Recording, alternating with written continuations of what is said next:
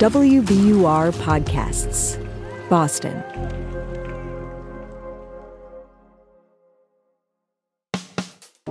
I'm Daryl C. Murphy, and you're listening to The Common. Boston Globe addiction reporter Chris Serres, welcome to The Common. Thank you. Glad to be here. Yes, indeed. Uh, so, Chris, mobile sports betting became legal just over a year ago. And you recently reported a story about how, since then, there has been an uptick in young adults and teens seeking help for compulsive gambling. I really want to get into this with you, Chris, and I want you to start us off by explaining why sports gambling, particularly on mobile platforms, is so addictive. Well, I think that gambling has always been attractive. Yeah. I think what's changed is that, you know, now it's possible to bet not just on the outcome of a game, but on every facet of a game. You know, it's known as prop betting. Mm-hmm. You can bet on everything from the coin toss to how many touchdowns your favorite quarterback's going to throw in the first quarter. Uh, you can literally bet on hundreds of different events during the course of a game. And this kind of rapid fire betting, you know, that's available on your phone 24 7 is something that I don't think people imagined even a decade ago. Yeah. So if you've got an inclination towards uh, compulsive behavior, it fuels that fire.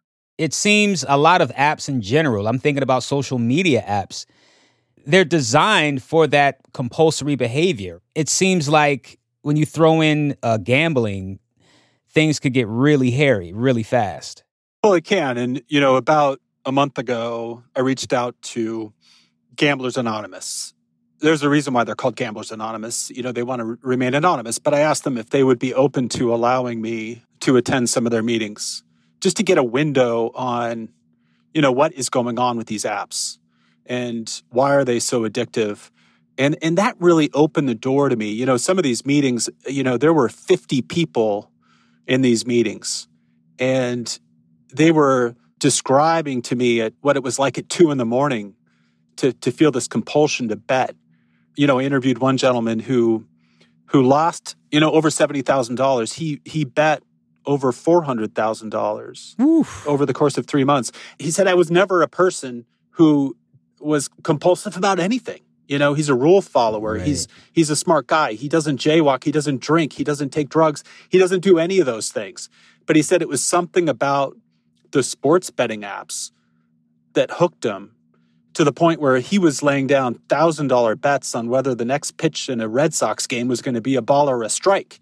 Mm. He was betting on his phone while he was taking a shower in the morning. He was betting on the phone while he was driving to work.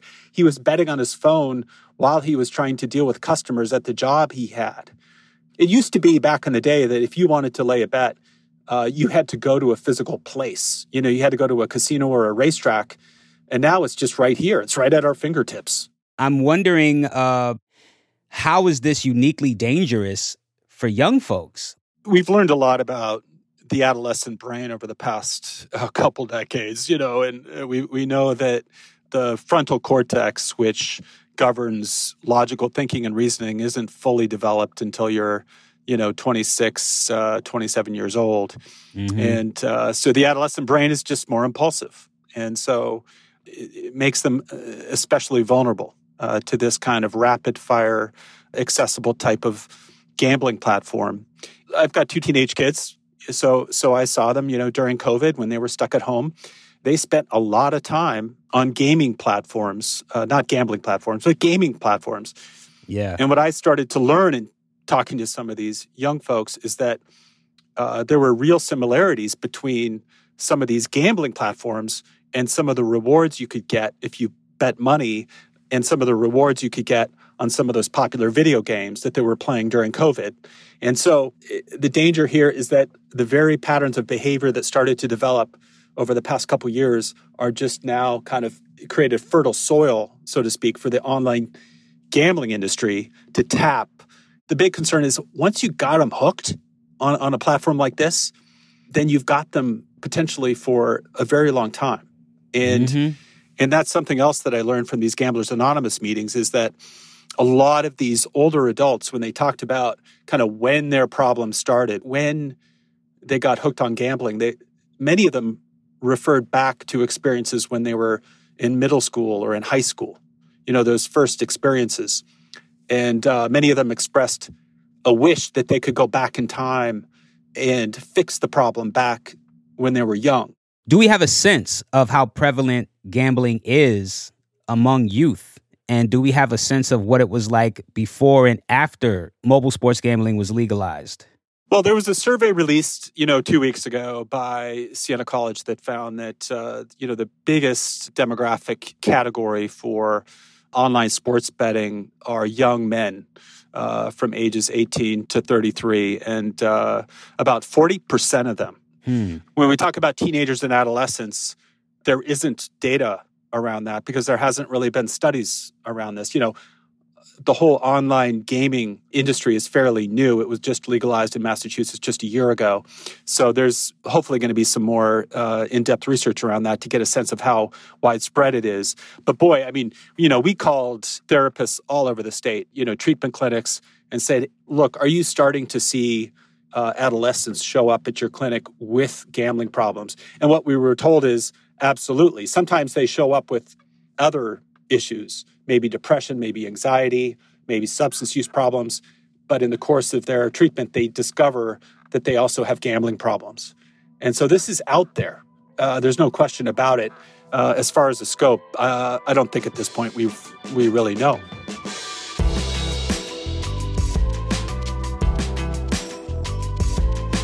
We're going to take a break, but we'll be right back.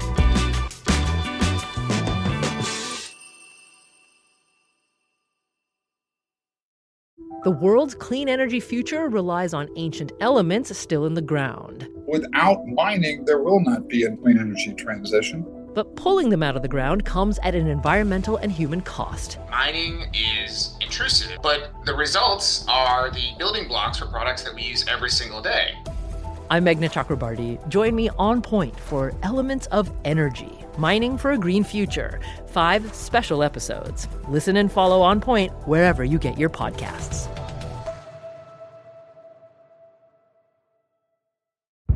Did you kill Marlene Johnson? I think you're one of the first people to have actually asked. From WBUR and ZSP Media, this is Beyond All Repair, a new podcast about an unsolved murder that will leave you questioning everything. Somebody should be in jail for murdering my sister. A woman who's never been believed. As long as they think I have done this, then they're not looking for who actually did this. And that's what makes it a cold case. No, it's a botched case. And a search for the truth, once and for all. Wow, it just gets more interesting. Beyond All Repair. Listen and follow wherever you get your podcasts. Be careful. You're digging in a place that's been very peaceful for a while. Do it anyway. Dig.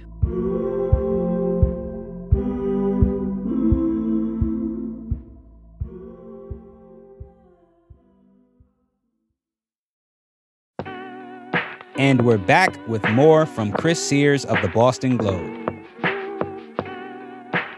Do you know if anyone is doing anything about this? Are any lawmakers, activists, or mental health experts, are any of them paying attention to this and, and taking action? There are groups that are focused on this, and uh, a number of them are starting to call for greater regulation around the advertising, specifically around the targeting of kids, and also calling for better guardrails so that it becomes more difficult for young people to uh, to actually get on the platforms. We tested a couple of the platforms just to see how easy or difficult it was to get on them. You know, they actually asked for your age, mm-hmm. and then you're on. You know, and and from that point, if you've got access to your parents' bank account information, you know, you're off to the races. You're you're rolling. You're able to make bets. Right. And so what we found is that the guardrails are pretty porous when it comes to access to these sites. So anyway, the, the point I'm trying to make is that these groups that advocate for problem gamblers, they are calling for tougher guardrails and frankly greater awareness around this because you know, the industry has just grown much faster than uh, the public awareness campaigns around the, the risks associated with these online gambling platforms. And, uh, you know, we've had campaigns around big tobacco, we've had campaigns around the dangers of opioids. We haven't really seen the same level of uh, public awareness campaigns around gambling and the risk to kids. Right. Well, you know what? I want to get into the machine that is sports betting because mm. you know, I see a lot of advertising and I'm even seeing media sponsorships. Can you talk about this industry that is sports betting in this moment? I mean, it's huge. You know, you look at Massachusetts, just our state, nearly 5 billion was wagered just in the first year. Wow. And you know, I probably passed six garbage cans on my way to work today yep. with ads for DraftKings and uh, so many of these online platforms are dangling these these offers. You know, put twenty dollars down, get five hundred dollars worth of bonus points, and because they know that if they can get you just to make one bet, then potentially they have you. Are any sports gambling companies seeing this and taking action on their end? They are to some extent in the sense that, you know, they have responsible gaming tools. For instance, you know, you can set limits on the amount that you're betting, you can set limits on the amount of time you're betting. These are responsible gaming tools. The criticism of those tools is that they're really not marketed very aggressively, and um, your typical person that's on these platforms is not looking to limit their bets. But they do tout these as a as kind of an example of that they're trying to be responsible and and trying to minimize the potential for people to become compulsive gamblers. Mm-hmm. To be completely honest with you, you know, the industry makes the vast majority of its profits from something like 20% of its users, many of whom do have problem gambling habits. Mm-hmm. And, and there have been studies that show that. That's where they make their money on those folks that just cannot put down their phones. Hmm do you see this becoming another serious addiction problem for the state and the region, perhaps? Kind of like what we've seen with opioids. I think the potential is there for this to become a serious public health crisis. It has many of the same parallels to the beginning of the opioid crisis in the sense that, you know, early on, people thought Oxycontin, for instance, was non addictive. It was touted as non addictive. For years, the risks of prescription painkillers was minimized. And I think we're sort of seeing that with online gaming in the sense that it's become normalized. We saw it during the Super Bowl, all the ads. We're seeing celebrities, sports stars endorse these online gaming platforms. We're talking about two very different things. Mm-hmm. I mean, in a sense, but you know, now we're in the midst of a you know, serious overdose crisis. We're losing over 2,300 people a, a year in Massachusetts to opioid overdoses. Mm. That's a cost of human life. Right. I don't mean to suggest that gambling addictions are analogous to opioid addictions, but at the same time, you know, there is a real cost associated with gambling addictions. People become suicidal, they become depressed, they become desperate.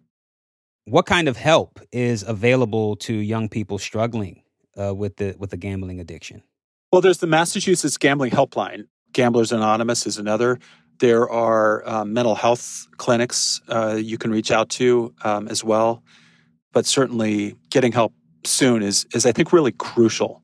You know, again, one of the things I kept hearing time and again from people in these Gamblers Anonymous meetings was that it's one thing to lose all your savings, but one thing they couldn't get back that they really regretted was they couldn't get back the time that they lost when they were gambling. Yeah. And that was something that just mm-hmm. people kept saying over and over and over again that they regretted. They couldn't get back that time. And so I think it's really important for folks out there and parents and you know if they sense there's a problem to to really try to get help quickly. Man, Chris, thank you for your story and thank you for taking the time to talk with us. Thank you so much for this. Well, thank you for helping to shine a light on this. I really appreciate it.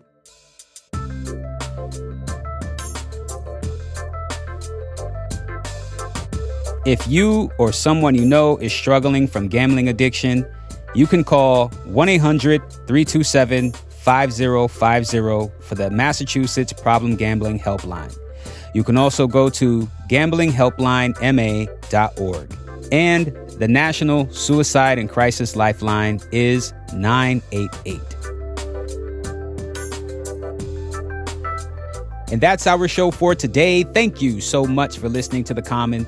If you want to get in touch with us, hit us up on Instagram at WBUR The Common or send us an email at thecommon at WBUR.org. I'm Daryl C. Murphy, and I will talk to you tomorrow.